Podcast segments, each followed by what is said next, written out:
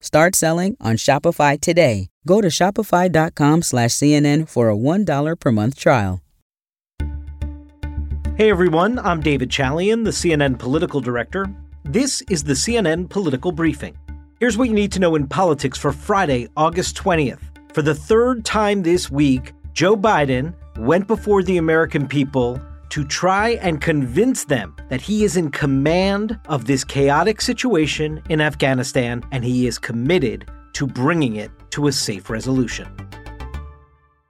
Perhaps the third time will be the charm here for Joe Biden to move from defense to offense. That clearly was his goal when he went into the East Room on Friday afternoon. He wanted to do a few things he set out to have sort of an operational briefing where he was explaining to the country about the nearly 6,000 troops on the ground and citing the 82nd Airborne and the 10th Mountain Division. This was sort of his commander in chief moment to show that he has a firm grasp on the actual operational details of what's going on inside that airport in Kabul and he knows that everyone is seeing very chaotic images on their screens and he was trying to bring some clarity and commitment to seeing this through.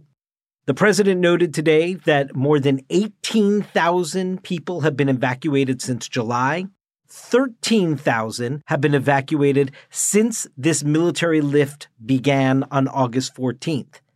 The president noted that this is the largest, most difficult airlift in history, and of course said that only the United States of America would be capable of accomplishing a mission like this. Now, the president also did something that has sort of been lacking in his previous outings before the American people this week as this crisis has been unfolding. He showed a little heart. He spoke about the SIV applicants, these are the translators, the fixers, the Afghan allies that have helped the US military over the course of the last 20 years. I mean, these people have been sort of part of US platoons. They are totally part of the fabric of this 20 year war effort. And for the first time this week, Joe Biden actually gave their cause voice. He said, of course, getting every American out who wants to leave is the utmost priority. But he said that it was a near equal priority, equally important almost, he said, to get out these SIVs and their families, these people who helped the U.S., that went into the battle with the U.S., that were part of the operation. He also said he's working to get folks that work with NGOs on the ground and women's organizations. So he sort of outlined the enormity of the task here. But above all else, Joe Biden wanted Americans to hear that he is not going to leave any American behind. Any American who wants to come home, we will get you home. But make no mistake, this evacuation mission is dangerous. It involves risks to our armed forces, and it's being conducted under difficult circumstances.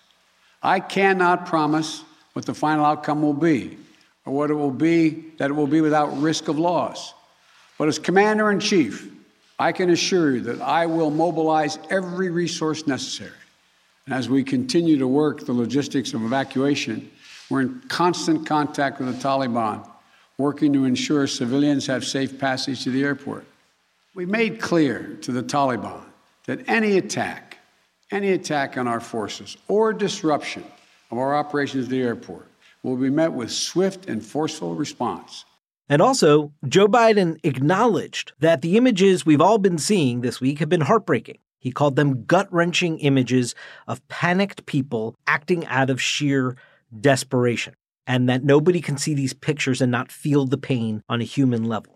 That kind of talk we hadn't heard from Joe Biden this week. And in fact, that now comports a little bit more with what we're hearing from our reporters on the ground, like this report from Clarissa Ward at the airport this morning as she talked to New Day's Brianna Keilar. I have talked to people here who have been waiting for two days. Two days.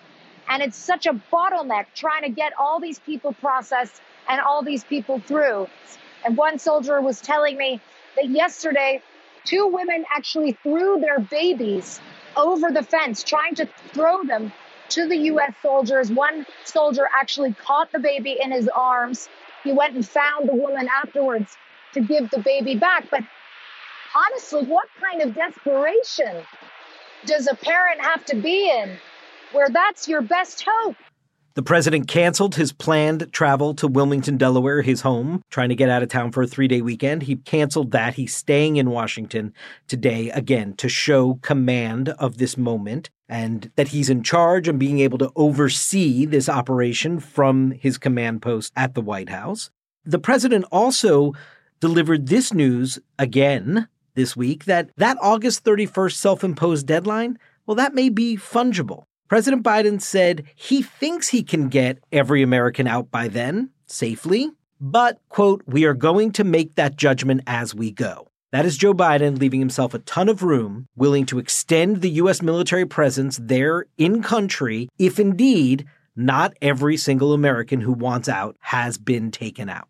So at the end of the week, Joe Biden did a few things here. He showed that he understands the difficulty and enormity of the operation and what the clear moment to moment goals are to ramp up and get more and more people out each day.